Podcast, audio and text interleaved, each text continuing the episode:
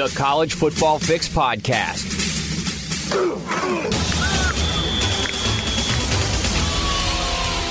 With Paul Myerberg and Dan Wolken. This is the College Football Fix Podcast from USA Today Sports.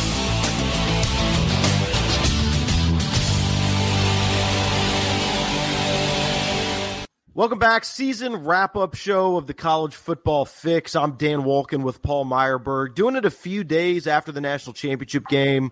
Mostly my fault. Uh, I have not been 100% since uh, the championship game on Monday night. And honestly, uh, my voice was, was pretty much gone for a couple days. So uh, just could not really physically get a podcast done until now. But uh, on the mend, everything's good back in Atlanta. And uh, Georgia is your national champion, 65 to 7 over TCU. Uh, look, um, I had hoped for a good game. I thought maybe there was a chance TCU could, you know, at least for a quarter, quarter and a half, maybe a half, really hang in there. But inevitably, Georgia was going to win this game because at the end of the day, they just have better players really at every position. And sometimes it's that simple. And you hate for a college football championship game to get away from a team the way it did for TCU. Uh, but, you know, there's no fairy tales here. Georgia's a machine. TCU was a great story. And really, there was just no point at the game where it was competitive. Paul, what did you see? Um, sometimes, Dan, you go to a football game or you watch one at home or, or, or you're in the stands and like by the end of the quarter, even into the second quarter, you start to feel confident about I can I can like I believe this is how the game is going to roll out. That happens quite a bit actually. Maybe not the games that you and I go to or cover, but it happens a lot in college football. You you get a good picture. Dan, this game was over in eight plays. Yeah. That's unless we count the punt, then it's nine. Unless we count the kickoff, then it's ten. We're making TCU look better here. We're up to ten plays. A kickoff, a three and out, a punt, and a five yard touchdown drive. And to be fair, it really wasn't even until the fifth play that we knew that. I think we had an idea about the second Georgia play of that opening drive that it was going to be uh, not a great game. TCU made it 17 7, and credit to them. I feel like they should have taken a picture of that scoreboard like they did, like Lee Corso did at Indiana when they led Ohio State at halftime. Because all from there, Dan, was the biggest whipping on a big stage in the history of college football. And unfortunately for TCU, an unbelievable story, an unbelievably great Cinderella tale. This is kind of going to be their their defining moment. As we talk about them in 15 or 20 years, we're going to be talking about TCU, the fact they lost by 58 points in the championship game. Yeah, I, look, um, the first play from scrimmage, I believe. Well, the first play from scrimmage for TCU was a false start, so that wasn't great. True. But uh, the next one, I believe, Max Duggan had Savion Williams open on on the right side of the field. We only remember a play like this because it happened right at the beginning, and I just made a mental note. He overthrew him, like, and it's one of those moments in in a game you typically don't even pay that much attention to, but right then I was like, if you're TCU, that's a play you have to make to be competitive in this game because you're not going to get you're not going to get a play every series. You might get one every two or three series where you can really hurt Georgia. And yeah, they did get it on, you know, two series later when when Georgia made the defensive mistake, they get the touchdown to pull within 10-7. But I mean, literally the first play TCU runs from scrimmage, there's an open receiver. You could get a big chunk, 25 yards, maybe, you know, that sets up your first drive, and and Duggan just overthrew him. And, you know, look, um, I thought Georgia by a couple touchdowns, way undershot it. Actually, was surprised how many people picked TCU. It was like the classic hard overhead pick, I guess. But what in Who the picked- world would? Who picked TCU? And I'm not asking you to name names. Is there an outlet where Oh, someone actually yeah, picked were- TCU to win the game? There were some people from our friends at the Athletic I saw who who picked uh, Wow. who picked TCU. Um, Gutsy. No, I mean, again, I'm not picking. I've, I've made bad, plenty of bad picks. Oh, yeah. in, in my day, as as we all have. It's it's what happens. But yeah, like if you just think about the Fiesta Bowl, okay, and think about what it took for TCU to barely hang on to beat Michigan in that game. TCU had to play the game of its life. Michigan had to screw it up eight ways to Sunday. TCU barely hangs on. And guess what? Nine days later, they're playing a team that is kind of a similar version of Michigan, but really just does everything better, has better players and better coaches. That's what Georgia is, right? They kind of approach things similarly to Michigan, like just from an overall philosophic standpoint, but they have a more creative offense, a better quarterback, better receivers, better running backs, better on both lines of scrimmage. Like, so what in the world would ever give anyone the thought the TCU was going to win this game? Um, for Georgia, it's a second straight national title. I don't think there's any question right now. They're the team in college football that you know, like people are trying to make this argument that oh, Alabama still has one more run in them. You know, say maybe they do, maybe, maybe. Like I'm not going to like totally discount that Alabama can get it back together and win another title under Saban. I don't think it's going to happen personally, but yeah, Alabama's still recruiting at a really high level and all that stuff. It's all good, but to me, like at this point, you got to prove that you have what it takes to knock Georgia off. Like they're just at a different level than everybody else. And I understand like they could have lost to Ohio State a play away. It was really close. Yeah, in 2021, what happens if Jameson Williams doesn't get hurt in the championship game? Like there's all these sort of alternate histories that you could do with Georgia and maybe they're not sitting here as defending national champions or, or back-to-back national champions. That happens at every level of every sport. In it's one thing could go differently and history could change. That's just the way it is. But the narrative is written by the winners. george is the winner here. And one of the reasons why they're the winner is they have a bigger margin for error than anybody else. They have a huge margin for error. And I think if you take it a step back even further, it basically proves something that I said 10 years ago, which is that if Georgia ever got its act together, it's the best job in college football. It's the easiest place to win in college football. And look, I'll admit to this. I was skeptical Kirby Smart was going to be that dude. And the reason I was skeptical is because every other Nick Saban assistant had gone on to do Bubkus mm-hmm. before Kirby Smart. Like they had all been bad. And there's a whole other theory there that we can get into in a second. But like I was just wrong on that. Kirby is that dude and he's proving it, and he's got everything in line. Like right now, Kirby Smart's a better coach than Nick Saban right now, and he's twenty years younger, twenty three years younger. Yeah, like just about. Um, when's I don't think this is going to end anytime soon. No, I don't. I don't either. Uh, okay, so quick question: Yes, no. Alabama over under 0.5 national championships under Saban. You taking zero or one?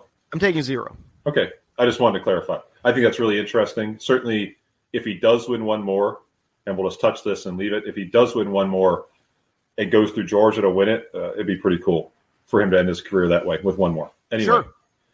I think uh, on the topic of Alabama, Dan, um, I think Alabama has skewed to a degree our ability to really st- take historical stock of what a couple teams have achieved because we've used we've seen Alabama win five and nine years, and we're like, well, okay, that's the new normal.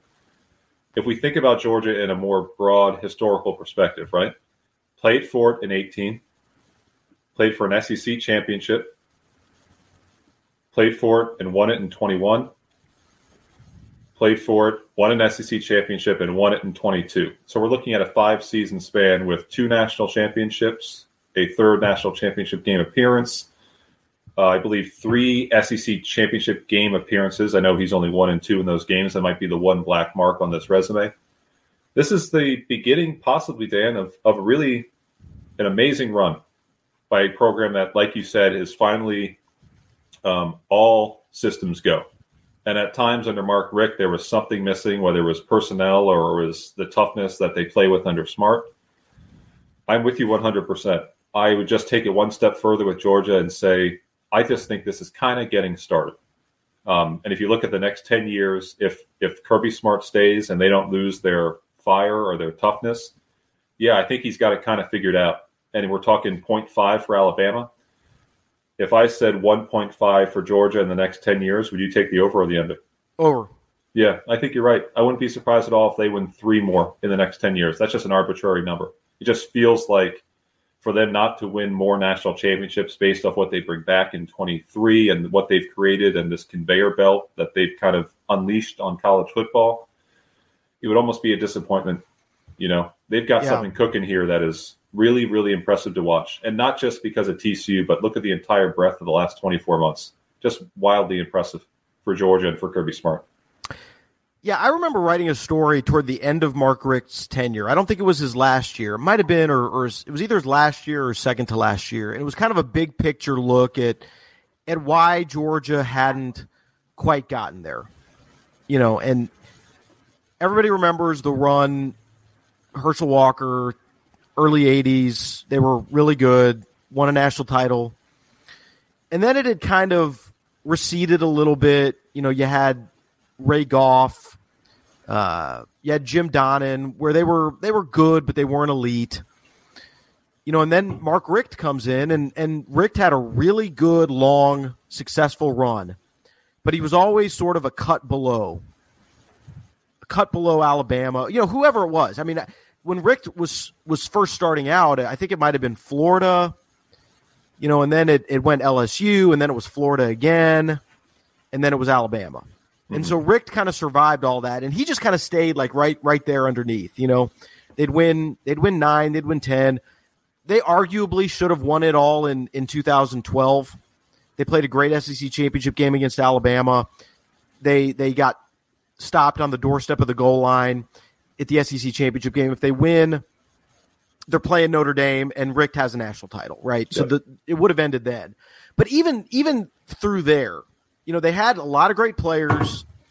They they got really good recruits. They had, you know, think about the quarter some of the quarterbacks they had, you know, Aaron Murray, Matthew Stafford. David Greene. Had, yeah. Yeah, they had awesome, you know, players, great great quarterbacks. Um but the program was sort of stuck mentally in we're a little too good to get down in the muck the way some of these other schools operate. We're Georgia. We're this. We're genteel. We go to Augusta National on the weekends you know, and that, that's kind of how it was. And you know, they didn't have a practice facility. Like if it rained, if it rained, they couldn't practice at Georgia. They had to go either to like some high school or sometimes they'd, they'd bust down to Flowery Branch and the Falcons would let them use their indoor facility, which is like a, you know, 40 minute drive from campus.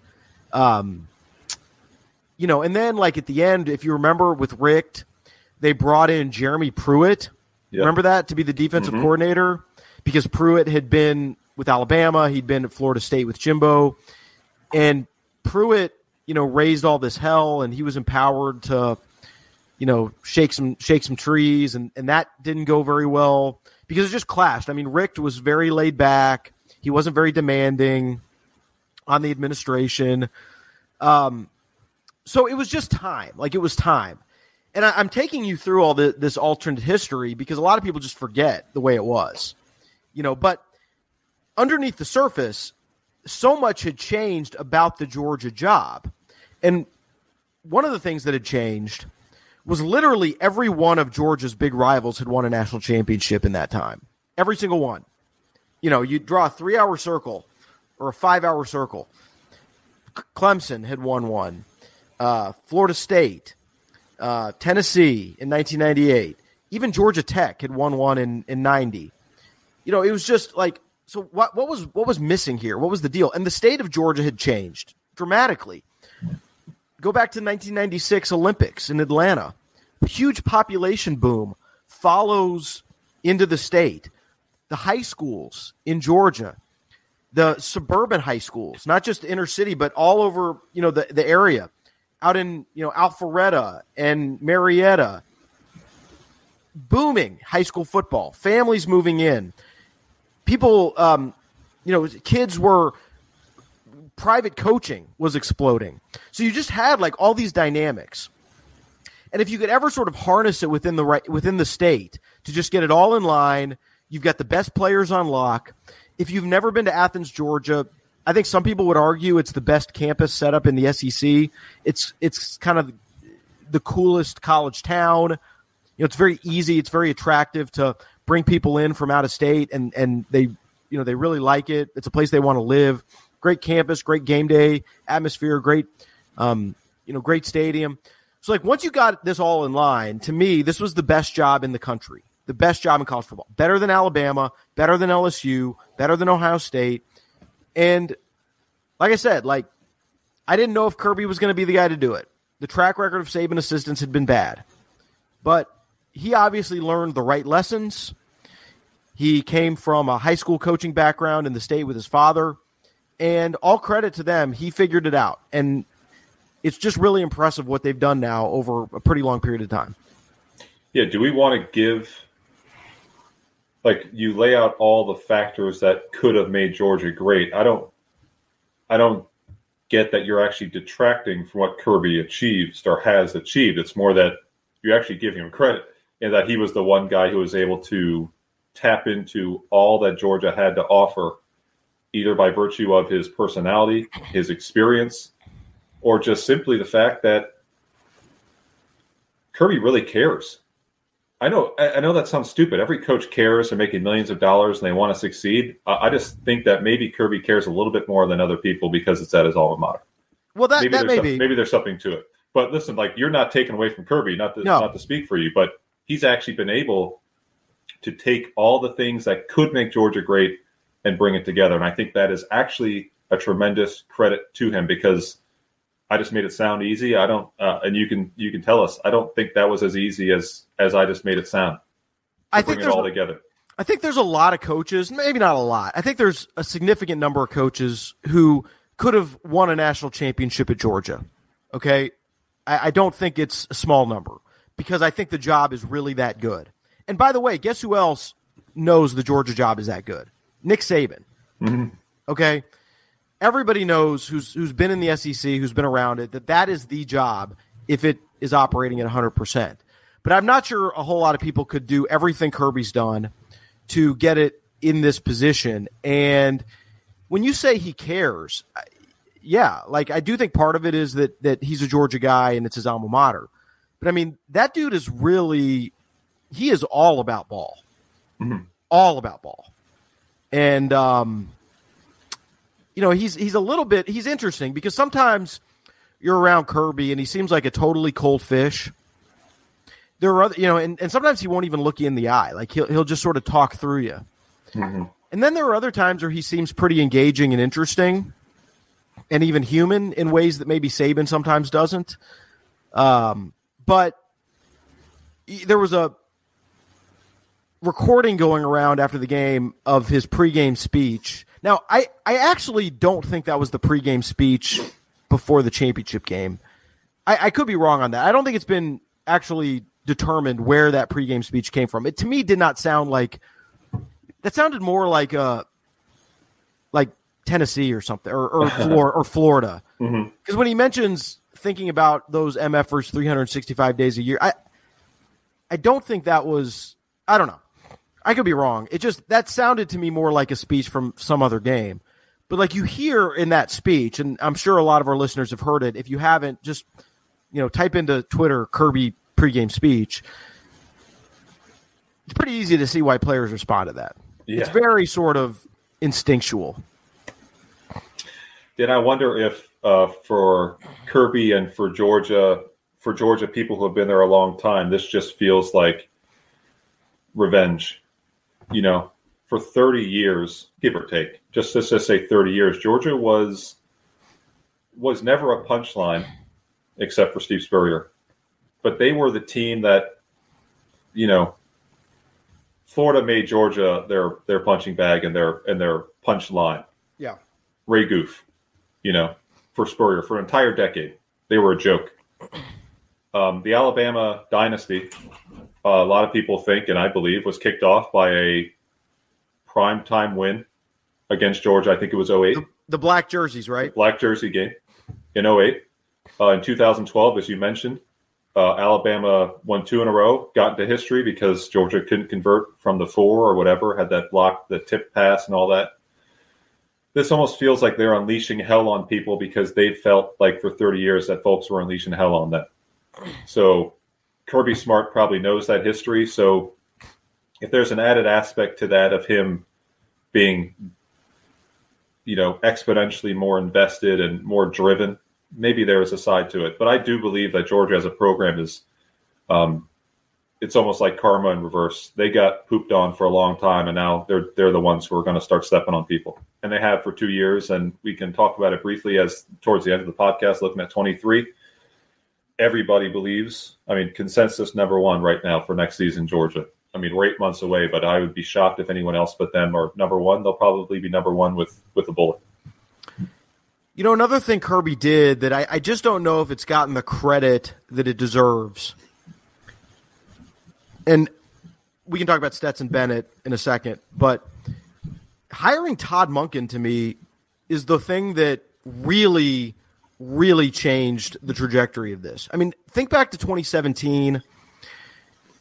You know, they, they're playing with Jake Fromm. They're, you know, 2018, I mean, they're losing Justin Fields.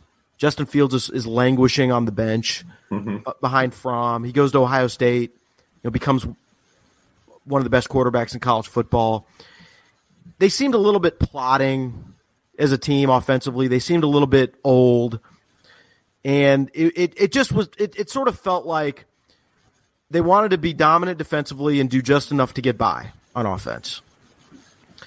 And that really wasn't the recipe for winning a national title in this era, the way college football is played now. Mm-hmm. So Kirby goes out and gets Todd Monken, who had been with Mike Gundy, goes to Southern Miss, turned around Southern Miss, which which had been in a really bad place. Had had that his third year at Southern Miss, they were they were quite good. Yep. He gets hired to go to the Tampa Bay Bucks to be the offensive coordinator. He's in the NFL for a few years. He comes back to Georgia. 2020 was sort of a wash because nobody really had, you know, an off season, a real off season. He just, you know, everyone was kind of doing things in that COVID year by the seat of their pants, but he really had an opportunity to put in his offense going into 2021. And obviously there were questions about the quarterback thing. Everybody was pining for JT Daniels. It ends up being Stetson Bennett, and we all know what he accomplished. But like that offense is damn good. It's well designed. It takes advantage of the talent they have. It comes at you from all these different angles. It gives defensive coordinators so much to prepare for and think about. The way they can just vary their angles of attack, the way they can present uh, different looks and you know show you a little bit of eye candy. Um, you know the formations, uh, the you know whether it's two tight ends, three tight ends. I mean, they, they just do a lot of different stuff and they get the ball to Bowers in creative ways. Like I know people don't look at Georgia and say, "Man, that offense is fun to watch," mm-hmm. but I think if you really just sort of break it down, that offense is fun to watch. Absolutely, and you wrote about this Dan before, and I think if if folks read that and were taken by surprise by it, it's because preconceived notions of what about what Georgia is on offense and I hope people got to see on Monday night they're a lot different than what you think. They are multiple, they are deep, like you said, and they use guys in a variety of different ways. Um, whether it's McIntosh or Bowers, you see them as runners, as receivers, as blockers. They're going to end this year, like I think they're going to be. I think they're third nationally in yards per play, which is the ultimate metric of an offensive success. That's crazy to think about for Georgia. So I do think that Monken has had an impact on Georgia that is as deep or deeper than the impact Lane Kiffin had on Alabama when he came in and brought that offense into the 21st century. Um, what I like the most is what you just mentioned and what you wrote about. They don't just they have all these guys and they use all these guys. So you're yeah. TCU and you go six deep in your secondary, maybe, even though you're pretty good on the back end and all of a sudden Georgia's got nine guys who caught a pass, seven guys who ran for at least 14 yards. You got a QB who is 18 of 24 or 25 for 310 and four touchdowns with no picks. It was an offense that did not get the credit that it earned this season and uh, put on an exhibition in a championship game. So both sides working in concert. It kind of gets down to the question of which team would you take, 22 or 21. Um, I would probably take 22 over 21, despite the losses on defense, because this offense has risen to a completely different level. Yeah, now Georgia's going to have a little bit of transition. I mean, we'll see if, if Todd Monken is back next year. You know, I'm sure he'll have a lot of opportunities, whether it's NFL or whatever. He can sort of write his own ticket at this point. Mm-hmm. Uh, Darnell Washington is leaving, so that's one of their key tight ends out. Uh, they'll have Bowers coming back. Kenny McIntosh is leaving. Um, but uh, and obviously Stetson Bennett. We'll see. I, I would imagine Carson Beck will get first shot at quarterback to start next year. Uh, do we think that without Stetson they're going to dip? I mean, look, people can just say that he was a game manager. I think that's stupid. Like mm-hmm. he proved he's a lot more than that. The thing about Stetson Bennett that I think is really underrated is his quick decision making set in motion so many good things for that offense. Like he gets he saw it, he got the ball out fast. There were times during the year where maybe he made a couple bad plays or, or took unnecessary risks, but that's not as as common as people think that a quarterback is just as as decisive and quick as as he was. Um, you know, is Beck going to be able to run as well as, as Stetson Bennett? Like, there's some question marks, I guess, but I, I do trust that that they're going to have a lot of firepower next year. Yeah, they're going to be explosive. They also have the schedule in September. Oh they God, it's, that, it, it's ridiculous. They're going to be they're going to be ten and zero oh going to Tennessee. Like I think absolutely. that's obvious. Yeah, absolutely. And I think that start allows them to to to kind of get things together on offense. But losing Bennett is enormous. Um, not just his ability to process, like you said, but his steadying, calming presence for an offense that relies on so many different pieces. Needs it needed to have a, a, a hinge point, and he was the guy at the center of it all. So there's going to be a drop off, um, certainly, and I think people maybe in a year or two will start to uh, you know respect him and appreciate him maybe more than they do now. Not Georgia fans, but more nationally. Um, Stetson Bennett then truly has evolved from being the beneficiary of an, an, an, outstanding roster to being the key reason, if if not one of two or three key reasons why Georgia has has won two in a row. You know, so more than anything, the way that he showed up in these games, these four playoff games, I think is really part of his legacy. And obviously, Monday night he capped it with um, wasn't quite Trevor Lawrence against Alabama good, but one of the best performance game, best championship game performances I think I've ever seen at quarterback for sure. And I think he'll play in the NFL. No doubt about it. Is that even up for debate anymore? I mean, I don't know where he's going to land in the draft. I mean, just guessing, maybe he's five to seven. But damn, I mean, this dude just makes plays. He he knows how to run an offense. He knows how to command a huddle and a locker room. I, there's no doubt in my mind, Dan, that he's going to play at the next level uh, and be a solid backup, if not a if not a serviceable starter for eight to ten years. All right. So where does TCU go from here? They've got a lot of work to do. Um, they've got a lot of work to do, not just in terms of you know replacing Duggan and replacing Quentin Johnston and you know replacing Kendre Miller or whoever else they lose. Um, they've got a lot of work to do just in terms of continuing to build this roster, not just to get back to this point, but to win the Big 12 again or play for the Big 12 again, to win another 10 to 12 games. Um, they've got a lot of turnover to go through. So my guess for, for them, Dan, is they're going to be somewhere between 15 and 20 in the preseason poll, and will probably end up somewhere in the back end of the top 25 at best. They're probably a 9 and 3, 8 and 4 team next season, um, based off what they bring back, based off a tougher Big 12, um, and just based off the fact that they're not going to sneak up on anybody. So I think we need to take a step back on TCU. They're not getting back to a championship game next year. No. Uh, maybe not ever again.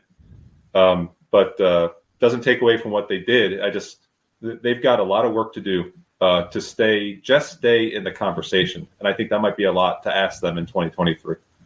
One of the losses you didn't mention with TCU is offensive coordinator Garrett Riley, who was hired by Clemson. I don't know if it's yeah. officially out there, but it's it's it's happening. It's been reported by numerous sources at this point. Uh, he is going to Clemson to be the offensive coordinator. Dabo Swinney gets rid of Brandon Streeter, and Garrett Riley is in, and obviously he's little brother of Lincoln Riley. Uh, did a great job this year at TCU. Now, look, I think TCU was running Sonny Dykes' offense. Right. Okay, uh, that's obvious, and I don't know. I don't know how how good of a coordinator Garrett Riley is. I I really don't. But obviously, for Clemson, this is a big move, and it's something that we have been calling for all year, which is go outside and find your next Chad Morris. You know, Clemson just was stale. It's a bad performance in the bowl game against Tennessee. The offense was clunky all year. Time for a new approach. Is this going to be the right one for, for Dabo Swinney? Yeah, like you said, this is it, has been about ten years since Dabo's made a move like this. Firing Napier, hiring Morris was the last one. Um, there are two sides to this, and both can be true at the same time. Dan, I don't think TCU is going to struggle losing no. Garrett Riley, but I also think Clemson is going to benefit. Um, he's young, yeah, and I think it would really behoove Clemson. I do think they're going to do this. I, it would really, really, really be helpful for Dabo to go out and get Jeff Scott into an analyst role, into an off-field role for a year or maybe two, if that's what the interest is, and just have him be a father figure to Garrett Riley to guide him through this process. Because it's one thing to be at SMU or be wherever or be at TCU and be under Sonny Dykes and have him be the guy who's kind of he's not he's not the puppet master, but he's dictating to you what the scheme is and the general formation of it and, and the broadly what they want to achieve and it's another to walk into the room and own the offense. And I think that's going to be an adjustment period for him. Not to mention, you can easily, in fact, I'm going to say it, TCU easily uh, trumps Clemson in terms of skill talent, um, in terms of what they had in 2022. So he's not going to be working with the same degree of guys. I mean, he's got a nice young QB, he's got a, a good running back, but the receiver corps needs to be beefed up in a major way for his offense to run at full at full tilt. But I think it's a good hire. Um, can't blame him for taking it. It's a chance to spread his wings, become a, a multimillionaire. Um, but I don't think TCU is going to struggle in 23 because Garrett Riley's not there. Yeah, Dabo Swinney can be stubborn at times, and he can be frustrating, but he's not dumb, and he knows why he gets paid. Mm-hmm. It's to win. It's to win championships and he saw the writing on the wall that what they were doing was no longer going to be acceptable. So you make a big move, and we'll see if it works out. I think it's a step in a positive direction. Uh, let's see what he does on the defensive side. I think there's less urgency to make big, big changes on the defensive side. Although I do think, you know, maybe, you know, we'll we'll see over the long haul whether they did the right thing to replace Brent Venables. But um, yeah, I think Clemson fans have have plenty of reason to be happy right now because that was just not a very satisfying end to that season, even with an ACC title. And uh, I think at least now there's there's some hope that they can they can get back in the mix. Um, other news, huge news off the field. Kevin Warren has stepped down as Big Ten commissioner. He will be the new Chicago Bears president and CEO. Uh, the possibility of this had been reported, I don't know, a couple weeks ago, I think, by mm-hmm. ESPN. You know, I, I had heard, I, I, think everybody who is plugged in in college sports has known for, for quite a while that um, the Kevin Warren was not going to be a, a long termer in that Big Ten job for a variety of reasons. Uh, he was going to do that media deal and then try to get the heck out of there. Mm-hmm. That was going to be, I think, the play for him. And there's been different things said on different sides. You know, he was coming into approaching the last year of his contract. Was he going to get extended? Um, there's a lot of people in college sports who do not like Kevin Warren. He's got a lot of enemies right now. Uh, I think he got put into a tough spot coming in to replace Jim Delaney, who'd been there for 30 years. Comes in right as COVID happens there were obviously some missteps during COVID. And a lot of that's on him. You know, Kevin Warren did not um, play ball with the other leagues when there was supposed to be a spirit of togetherness. There was supposed to be some cooperation among everyone to sort of move in lockstep on whether there was going to be a season in 2020 or how far it was going to get delayed or whether they were going to what, whatever they were going to do. And the Big Ten just sort of up out of nowhere says, "All right, we're we're not going to have a season in the fall. We're going to try to play in the spring." And the Pac-12 followed, but the SEC and the ACC said, "No, we want to play." And the Big 12 sided with the SEC, ACC, and then the Big Ten had to backtrack. And look, that was a that was bad. Mm-hmm. Um, and I mean, if you remember, that was a crazy time. I mean, you had oh, Donald, oh, you had Donald Trump. I mean, I remember Kevin Warren talking to me about him being in the doctor's office one day, and like he's getting phone calls from the White House, and like Donald Trump's on the phone trying to talk to him. Oh gosh, you know, it's just a disaster. I mean, the whole thing's just a disaster. And he he had, I mean, there were missteps there, but I also think like, you know, college sports is is this weird thing, right? And the people who know nothing other than college sports think a lot of the things that go on in college sports are totally normal and totally cool. And then a lot of people who come in from outside college sports, the first time they come in and get a look behind the curtain, they go, "What the hell is this? Why does it? Why does this operate this way? This is ridiculous. This is stupid." Mm-hmm. And so, like, I, I just maybe the the fact that Kevin Warren was so disliked. I'm not sure if that reflects poorly, more poorly on him or more poorly on the, the establishment of college sports. Um, maybe it's it's a little bit of both, but I I had an appreciation for the fact that he came in and just looked at this and said, "This is stupid. I want to try to run this thing the way pro sports runs it, which is just this is just a bottom line business here, and it doesn't matter who gets screwed. We're we're we're going to do what's best for us." Um, now him leaving leaves the Big Ten in an interesting spot but I, I, just sort of reject that like Kevin Warren's this, you know, was this was so bad for the Big Ten, so bad for college sports. You know, Jim Delaney is like held up as, as this great example of of, you know, great leadership for the Big Ten for for three decades. Let me let me tell you about Jim Delaney, all right? Jim Delaney for decades, for years, for decades, said no to a college football playoff you know, and then was grudgingly dragged into accepting a playoff with four teams. But no more, no more, no more than four, no more than four. Finally, at the end, as he's walking out the door, he says, "Yeah, maybe we need to expand it." All right. He said the Big Ten was going to go to Division Three if players yeah. got paid. Mm-hmm. Right. You know, guys like him and you know, God rest his soul, Mike Slive and, and Mike Tranghese and all these guys, they just they they they slow played progress. They you know they they would let out a little bit of the rope to to make people happy. You know they they went to court over O'Bannon. The O'Bannon. If you go back and read some of the amicus briefs and and the the, the testimony during the O'Bannon trial, you would it's embarrassing just how like behind the times and out of touch these guys were. You know mm-hmm. Delaney you know, fought tooth and nail for the bowl system and the Rose Bowl. Then he, he leaves the Big Ten. He goes to work for these guys as a consultant.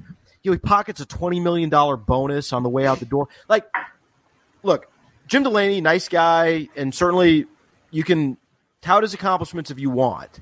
But like his tenure represents everything that that got college sports into this bad place it's in right now, where like everything's got to be fixed it's cronyism. It's lining your own pockets. You know, he, he I mean, you know, Delaney, like, they went and got Rutgers for the Big Ten. Rutgers, mm-hmm. you know, in Nebraska. Like, eh, like, again, like, I just, like, these guys didn't, these guys didn't see the big picture about where college sports was headed. And I just don't celebrate them the way, you know, people have these gauzy memories of, of, of the way it was. Um, I think college sports, frankly, would have been in a better place now if in the early 2000s people like Kevin Warren had been in charge. But that's not the way it went. Kevin Warren got a look inside and said, "This is crazy. I'm, I got to get out of here." And um, he's going to go to the NFL. So we'll see what the Big Ten does. But I don't know if you have any thoughts on it. But that's sort of my long-winded way of saying I don't think Kevin Warren is is nearly as bad as some people want to make him out to be. Yeah, I think that what happened in the COVID year um, kind of clung to him and it made him a lot of enemies. Not like he became like Roger Goodell. Like Kevin Warren would show up places and fans would boo him. Yeah, well, they had protests in the parking lot of the Big Ten offices. Yeah. Uh, okay. I mean, I mean, grow up a little bit. Um, if Kevin Warren's job was to um, spearhead this latest media rights deal and then leave, um, they just throw him a parade. Uh, there's a lot of zeros on the end of those deals that he's that he got Big Ten schools as part of a team for the Big Ten. So I have a hard time saying that he was a failure by any stretch of the imagination. Um, when you're looking at the projected earnings for the Big Ten going through the rest of this decade, they're with the SEC and left, left everyone else behind. So kudos to, to the Big Ten and kudos to Kevin Warren. Um, where they go from here, Dan? I mean, the first name you hear is Jim Phillips. I just don't know how realistic that is. Former Northwestern AD, who's now in the ACC. He's been there for what a year and a half, just about, or even less. Yeah, Phillips was the guy that for the last part of Delaney's tenure, everybody would have said, "Yeah, Jim Phillips is the likely successor," and then he doesn't get that job. It goes to Kevin Warren, and then Phillips ends up leading the ACC. I mean no, did, did you go back to him? I, I think Gene Smith is another name that you know, in terms of, all right, if you're if you're if you're looking at this like a coaching search where if it doesn't work out, you typically go with the opposite type of mm-hmm. person the next time. You know, you, you get the outsider in Kevin Warren, so now you, you maybe go the insider and there's no more ultimate insider in the, in the Big Ten than than Gene Smith, and that would be a very popular sort of, you know, make the ads happy, make the presidents happy type of hire. Yeah, it seems to me, Dan, like it's almost it's almost assured that they're going to go with someone who's connected to the conference.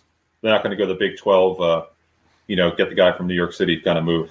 So I think you're right. Gene Smith makes a lot of sense. Gene Smith is um, enormously influential at his level of of standing as an AD across the country. He's very influential inside the Big Ten on a national level for rules and, and on various committees.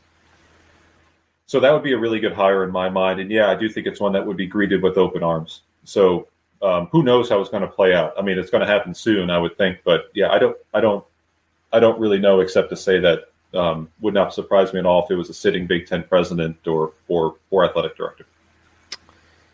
Yeah, and, and one thing that I do think will now unfold from this transition is the end of any talk that the Big Ten is going to further expand. Um, I think Kevin Warren had interest in adding more teams to UCLA and USC. And the fact that he kind of kept hinting at that was seen around the country as as destructive and destabilizing. Mm-hmm. I mean, I can basically, I can, I could tell you, I had another Power Five commissioner uh, tell me a few months ago, um, you know how how how upset they were, Kevin Warren, and the way that he was approaching it because they felt like they felt like his comments were were causing a lot of angst and worry throughout the country that just kept everybody on edge unnecessarily and was preventing a lot of progress from happening. I think now there's not going to be nearly as much of an appetite, probably, to expand. Um, now, you know, once UCLA and USC start out in, in the Big Ten, if people sort of believe that maybe it would just function better if there's more teams, either in you know out west or whatever, you know maybe that changes, but I just don't th- I don't think that's going to be imminent. I think they're I think we're kind of in a in a more solid place now. Uh, So I think that's probably going to be helpful moving forward. You know, one other expansion thing, Dan. Um, you know, at these championship games and at the playoff, you usually get a variety of people who come from these various conferences and are either there to attend or they're there working on the side and whatever. One thing that I talked about and, and was I found to be a topic of heavy conversation was North Dakota State. Really? Um, yeah. And I had a chance to speak about that with a couple people in a group of five league, even in the Mountain West.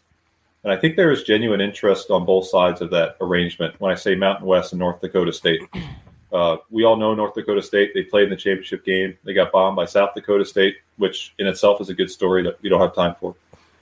But North Dakota State um, is phrased to me by someone who had who was close to that program and had spent some time there that they're looking across the country at places like Kennesaw State, um, at UTSA, at these programs that had either zero FCS existence, like a Kennesaw or, or UTSA, or did not have anywhere close to their success on the FCS, making these moves and having immediate success, getting right into conferences, having their futures kind of mapped out.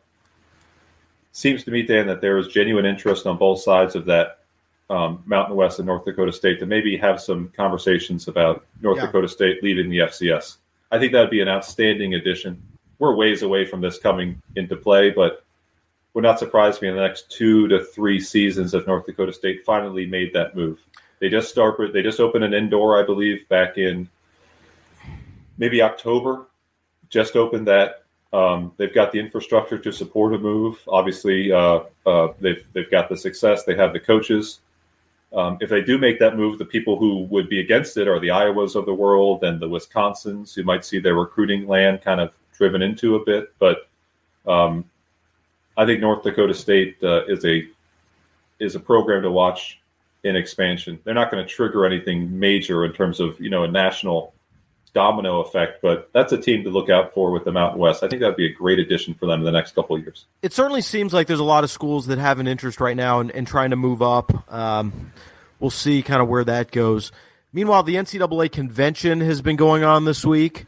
Uh, the new president, Charlie Baker, who is uh, the governor of Massachusetts, is replacing Mark Emmert. He's been making the rounds. Emmert has still got, I don't know, a couple more months in the job before Baker officially takes over. Um, you know, it would have been ideal to meet him. It sounds like there's some, you know, it sounds like he's been pretty engaging and has been pretty uh, open and and you know, kind of making making friends with the media, so to speak, down there um, in San Antonio where they're doing the convention. We'll we'll see. I mean, I it's debatable at this point how important that job really is, or what what what the next NCAA president should be do, spending their time on. Uh, you continue to hear a lot of talk coming out of NCAA circles about needing Congress to act on name, image, and likeness, which will fil- filter into a story we'll talk about in a second.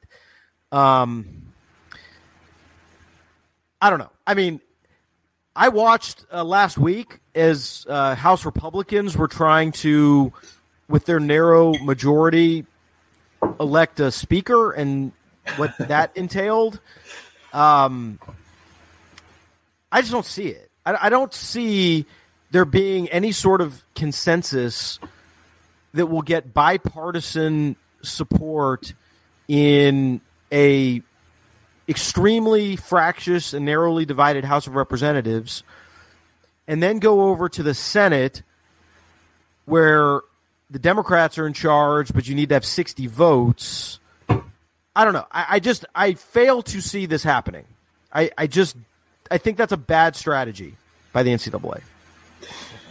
Yeah, I think depending on DC to do much nowadays uh, probably is not your is, is not the best plan of action for anybody. But yeah, it seems like uh, Governor Baker is going to be spending a lot of time in DC uh, trying to put this together. I wish him the best of luck. Yeah, um, I don't know how that's going to happen. But you know what? What's weird about our um, our broken society from a political standpoint? Like this could be the one thing. Like you, they could people could agree on this. Like it's conceivable coming from different angles of it. It's conceivable, um, but doubtful. I, I don't really see it, and I don't want to see it. I don't want to spend any time thinking about it. I want to think about politics as little as possible. Please keep the politics out of sports. Um, so uh, good luck to all of you guys. Um, I'll be looking at some depth charts. I don't, I don't want to talk about it. All right, I mentioned NIL. Let's just touch briefly on this uh, story that caught my attention this week involving Jaden Rashada and Florida. He's a quarterback who I guess had originally committed to Miami. He flipped to Florida in uh, November, and apparently he he did sign with Florida. He signed a letter of intent, but there was there were some rumors this week that he, or some reports, I guess, not just rumors, reports, that he had requested or wanted to get out of his letter of intent, uh, that there might have been some issues uh, between Rashada, guess his father sort of running the recruitment and um, whatever NIL deal he signed that was I don't know. I mean, connected to his recruitment with Florida. Um, there was a report that it was the number thirteen million dollars was attached to it. Um, I don't know. I mean, I don't know what's going to happen. I, I, guess publicly they've denied that they asked out, but the father did provide a quote to one outlet saying they have some issues to work through with Florida, whatever the hell that means. Um, look, if you're a fan, or if you're a fan of Florida, like I get how frustrating and, and just exhausting it is and how unnecessary all this drama seems. Um, and I guess what I would say is two things. One, there's no recruit who's worth $13 million, okay? Bef- sight unseen, never played it down in college football. Um, the likelihood that all of this this drama or whatever is going to be worth it in the long run seems extremely low to me. I also think kids and their families who are making decisions just based on NIL are probably going down a bad path. That's that's not going to result in the long term outcome that they want. Mm-hmm. I also just don't believe thirteen million dollars is is the actual number. Um, I think all of this speaks to how confusing it is to be in this NIL landscape, the lack of transparency. Nobody really knows what's in these deals. You know, there's there's agents who are playing schools against each other. Mm-hmm. It's not a fun place to be. I mean, this is the area, this is the world they're in now, and this is the result of not really planning very well for NIL to happen, and and the NCAA not being prepared to actually enforce regulations around NIL. Uh, but I would also say maybe this is a little bit of an anomaly, like just the way this particular one is playing out. And if you're Florida, like, and they're trying to stick you, just move on. Yeah, that's what I would say. You know, because like I said, it, trying to like rescue something that's falling apart over money, like that's just not going to work. Yeah, I think um, well, a couple aspects of it. Number one, um, if you're a school like Florida, you, you got to have your ducks in a row. Like sure, you can't sure. you can't allow this to happen. So you got to wear some blame. Now the thirteen million dollar thing. Maybe eight or nine days ago, I would have said I would have fallen out of my chair, and even still, thirteen million dollars sounds absolutely asinine. Give me a break. But it's not that ridiculous I'm thinking about Drake Maye. The number I heard about Drake Maye recently was five million dollars. Um, when it comes to Drake Maye and his immediate future of his college career, is five million. So is 13 million ridiculous? Yeah, but if we're getting into the millions here, then maybe maybe that's just a slight inflation about over what he's actually been offered or what he could maybe make over his four years or three years. And if that's the case, then we've entered into a, a new playing field. Um, I think this past season, there was some research that was done, maybe by uh, um, influencer or Opendorse. Open doors, right? Am I getting that right? Yeah, yeah. That said company, that the company that deals with NIL. Right. These the, one of these companies did some market research and came out with numbers that said the top earners on the FBS level are making maybe a quarter million or made a quarter million in this past year it seems to me like guys are making more than that, or at least we're seeing some sort of inflation based off, you know, over a four year earning period.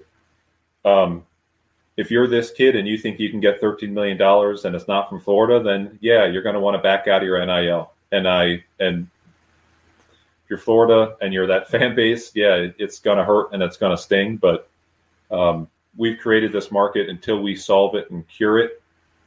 You got to live with it and we got to just get through it you know so if he hits the open market and some other school wants to offer him six million dollars or whatever do it but gamble with your money at your own risk i mean who has any idea if this kid's going to pan out at all and we're paying them that kind of money that that seems like we've crossed a, a bridge right there that that could lead to a dangerous place well one thing about these deals because we, we don't really see them right is how much of it is guaranteed how much of it is upfront how much of it is tied to certain metrics, how much of it is, is tied to playing time or uh, all that stuff. And, and it, it definitely creates some confusion because we just don't, we don't know, you know, we just don't know exactly where, where the money goes and how much of it and when. Um, I think everybody would benefit from from sunshine on this stuff, but there's just no regulatory framework for it right now, and so you're going to have some of these these messy situations. Um, hope Florida can figure it out, but uh, for Billy Napier coming off the season he just came off off of at Florida,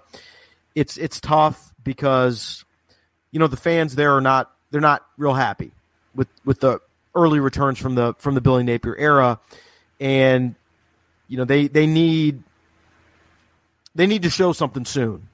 Well, Florida's not the type of place to sit idly by and let him have four years to show show some progress. No, and if you think it's rough now, um, just wait until you're like three and two and bring in Graham Mertz into Knoxville, you know, or whoever, yeah. wherever you go as your starting QB. He's a accomplished college player, but that's you're not going from six and seven to eleven and two with Graham Mertz as your QB right now at Florida. So yeah, tough going for Billy Napier.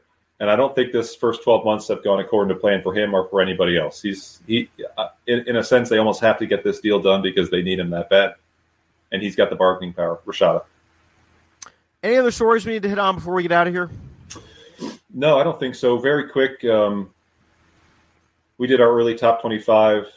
Like I said, Georgia number one. I had Michigan number two. A lot of that depends on Harbaugh coming yep. back. My guess right now is that he does come back. Yep. Um, Alabama three. I had Florida State number four. Dan, we'll talk about them a lot come September, but I thought Florida State as a team to maybe throw uh, roll the dice on. Um, I, growth that quick, they made this year. Real quick on Florida State, I, I saw a tweet the other day that uh, Jordan Travis they they Florida State wanted to send him out to California to basically do like Heisman buzz media rounds. Yeah. And uh, he decided to stay back and you know, lead the first team meeting, blah, blah. It's a nice, you know, it's a nice story. It, you know, shows how committed he is. I mean, but I did, I did think it's funny. Like, like, do these people think it's still like 1996? Like, you do not, why, why are you, why are you doing like Heisman buzz in, in January before the season? That, that's just not the way this stuff works anymore. Like, we see no, all the really. games. We see all the games. All right. Yeah, it's funny. Yeah, he was supposed to meet. Uh, I was going to meet him on Sunday. I got an email from uh, uh, FSU Derek Satterfield, their SID, saying, "Oh, we had a something came up, and we had to cancel." I think their plan was like, "Hey, let's sit down with yeah. four or five different people for a half hour and just chit chat." I loved it. I thought it was great, but yeah, it's it's not like that anymore. I don't even get like uh, Heisman gifts in the mail anymore. You know, like a Jordan Travis. Very, very you know, rarely. Yeah. Bobblehead. So get back. That's what I'm talking about. I've got a pair of batteries that I got from Nebraska for Ameer Abdullah, maybe in I don't know, feels like maybe 1994. Double A batteries for Ameer Abdullah. I still use those batteries. I think I just put some into my remote like like a couple of weeks ago. So send me stuff. Send me stuff, and maybe we'll talk about it on the podcast. So, I have a so, I've, I have a Drew Lock bobblehead. I do too, and I got an Ed Oliver bobblehead. He's riding a horse, uh, Oreo, his horse. So send me the bobbleheads. Send me a Jordan Travis bobblehead. Get that done. I'll yeah, put it on. Th- I'll put it on my, my little shelf. Those things are like great. Whatever people send out for Heisman buzz, it's great memorabilia. But again, like that's just not the way this award works anymore. You know, back in the day where people actually didn't watch very many games or didn't have access to that many games, and it was just like super important to be on the list when the season started, to have your name on the list. Yeah. Like it's just that's just not the way it works anymore. So whatever, it's fine, it's harmless, but I just thought that was kind of funny. Yeah, there also used to be a time, Dan, when when you and I, among others, would decide who was the national champion. Yep. We used to have so much power. Imagine it's 1990. It's January 2nd. I'm sitting down with my pad. I might as well just call over to Boulder in Atlanta. Like, what are you going to give me? What are you going to give me to make your team number one? Well, I mean, back just in saying. the well, back in the day, back in the day, the way this would have gone pre pre BCS was Georgia would have played TCU in the Sugar Bowl, right? And then they Michigan, wouldn't have played TCU. They would have played. Who knows? Maybe they would have played Clemson or whoever they would have no, played. Wouldn't, right. wouldn't it have been the Big Twelve champion? They played Kansas State. Oh, that's right. Yeah, they would have played yeah. Kansas State. Beat them so, by fifty nine, right. or fifty seven points. Maybe. So Georgia would have played Kansas State, and they'd have been undefeated and then Michigan would have played Utah in the Rose Bowl, and they'd have been undefeated. and we'd been we'd have been sitting here saying, "Is Michigan or Georgia the real national champion?" Those were the days. Those were the days of Yeah. real stupidity. hmm At least now we know who the best team is. Eh, The real national championship game was the Peach Bowl. Absolutely. That was the national championship game. Now we know who's a national champion, and we we argue over whether the 18 year old kid's going to get 13 million bucks. The world is a better place. We have really moved forward as a culture of college football, no doubt about it. All right, on that note, we will end the college football fix. We'll talk to y'all at some point. Don't know when. Hopefully, uh, not too far from here. But uh, great season. Glad to get to the end of it. And all hail Georgia, back to back national champions. For Paul Myerberg, for our college sports editor, Eric Smith, I am Dan Wolken. We'll see you soon. The College Football Fix Podcast.